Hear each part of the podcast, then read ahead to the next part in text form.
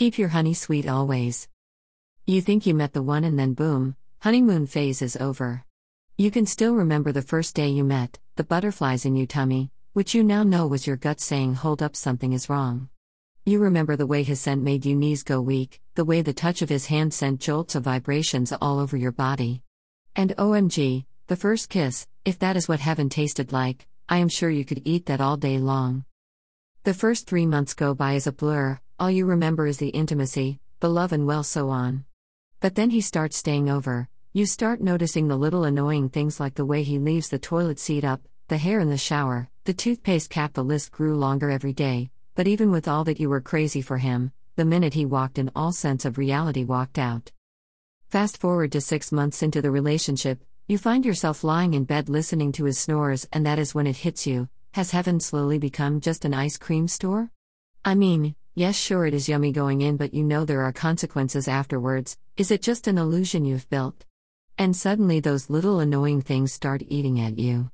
Small little arguments turn into the I hate yous. In that moment, you know the fairy tale is over. The dream of Mr. Right has just become Mr. Hell No. You realize you haven't even really looked at him in weeks. You love him, yes, but are you in love? You start to remember how all your relationships somehow always end up at this point. Are you doing something wrong?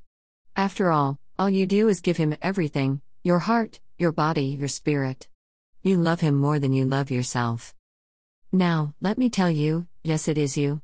You brought this on yourself, that moment when I became us and me became him. Did it ever occur to you the reason so many relationships end up so lonely and frustrating? No, it is not him, he is just taking everything you dish out, and sister, are you dishing?